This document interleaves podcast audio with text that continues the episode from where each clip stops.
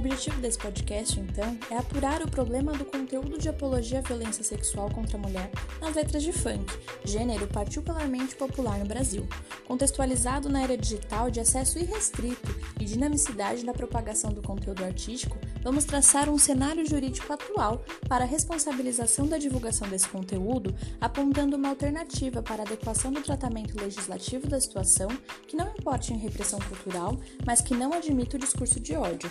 É importante notar que a mulher como objeto não é prerrogativa em específico do funk brasileiro. A misoginia nas letras do gangsta rap, gênero também é, relacionado ao contexto de violência e criminalidade, deriva do desenvolvimento do capitalismo, do sistema patriarcal, inclusive de questões raciais.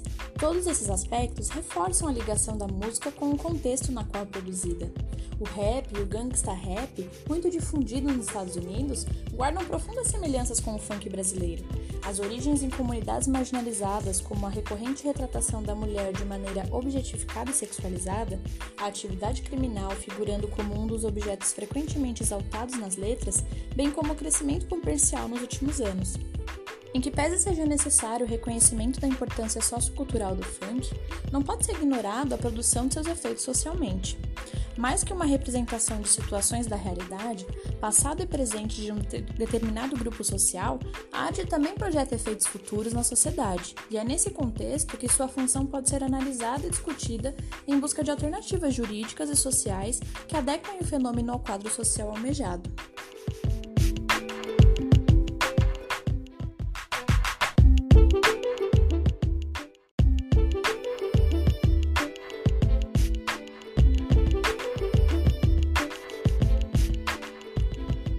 Haja divergência doutrinária no que toca à extensão da aplicabilidade dos tipos penais mencionados, entre configurar apologia, o fato elogiado, deve ser um fato concreto ou basta que seja um fato possível, ainda que elogiado em abstrato, é adequado entender que, em sendo bem tutelado a paz pública, o enaltecimento de um crime, ocorrido ou não, é suficiente para a configuração do delito tipificado. Relação entre música e o comportamento já foi extensivamente testada no campo da psicologia. A Faculdade de Connecticut concluiu que os jovens expostos à música violenta tendem a serem mais violentos. Mais especificamente analisando os raps contendo conteúdo misógino, um estudo promovido pela Kent State University obteve resultado semelhante. Aqueles expostos a músicas de conteúdo mais violento reproduziram um comportamento descrito em um índice significativamente superior àqueles que tiveram contato apenas com raps de conteúdo mais neutro.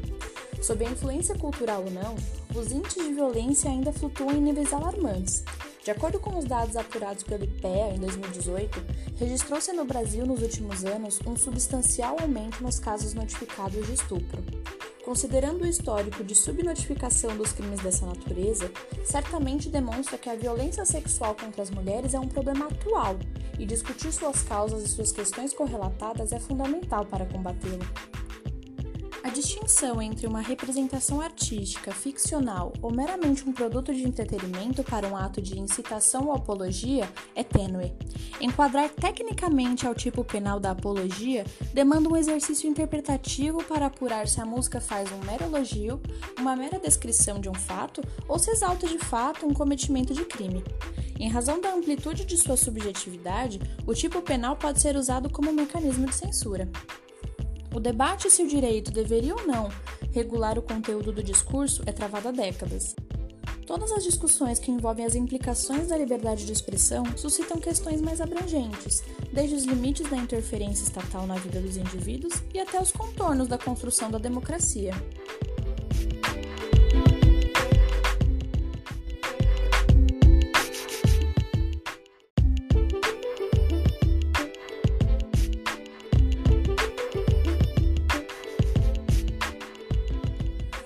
Então os aspectos gerais desse tema, a gente tem alguns pilares que reduzem esse assunto a algumas propostas e soluções.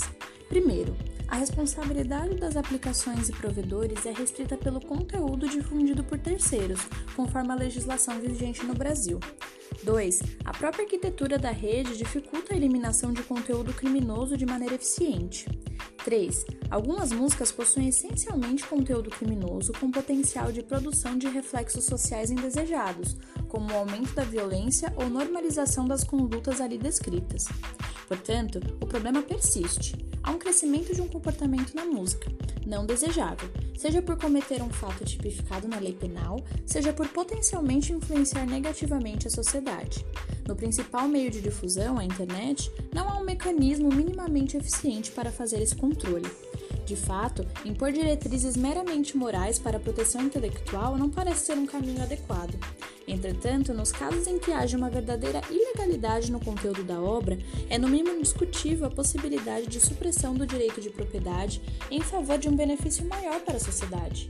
O que dificulta a persecução dessa possibilidade é a sensibilidade dos bens em discussão, já que a linha que separa uma legítima manifestação artística derivada da livre expressão de uma apologia ao crime é muito tênue e expressamente subjetiva.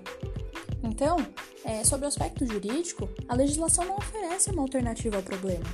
Embora o artista possa ser punido criminalmente pelas músicas que contêm apologia à violência, a música em si provavelmente continuará a ser difundida na internet, já que o controle do conteúdo é tão difícil na rede que não tem nenhum domínio nem governança. As plataformas que difundem esse conteúdo em específico não serão penalizadas pela veiculação das músicas que violarem a legislação penal e só retirarão conteúdo mediante ordem judicial. Com isso, o conteúdo continua a circular em uma sociedade que parece não conseguir criar novos mecanismos para prevenir ou diminuir os casos de violência contra a mulher.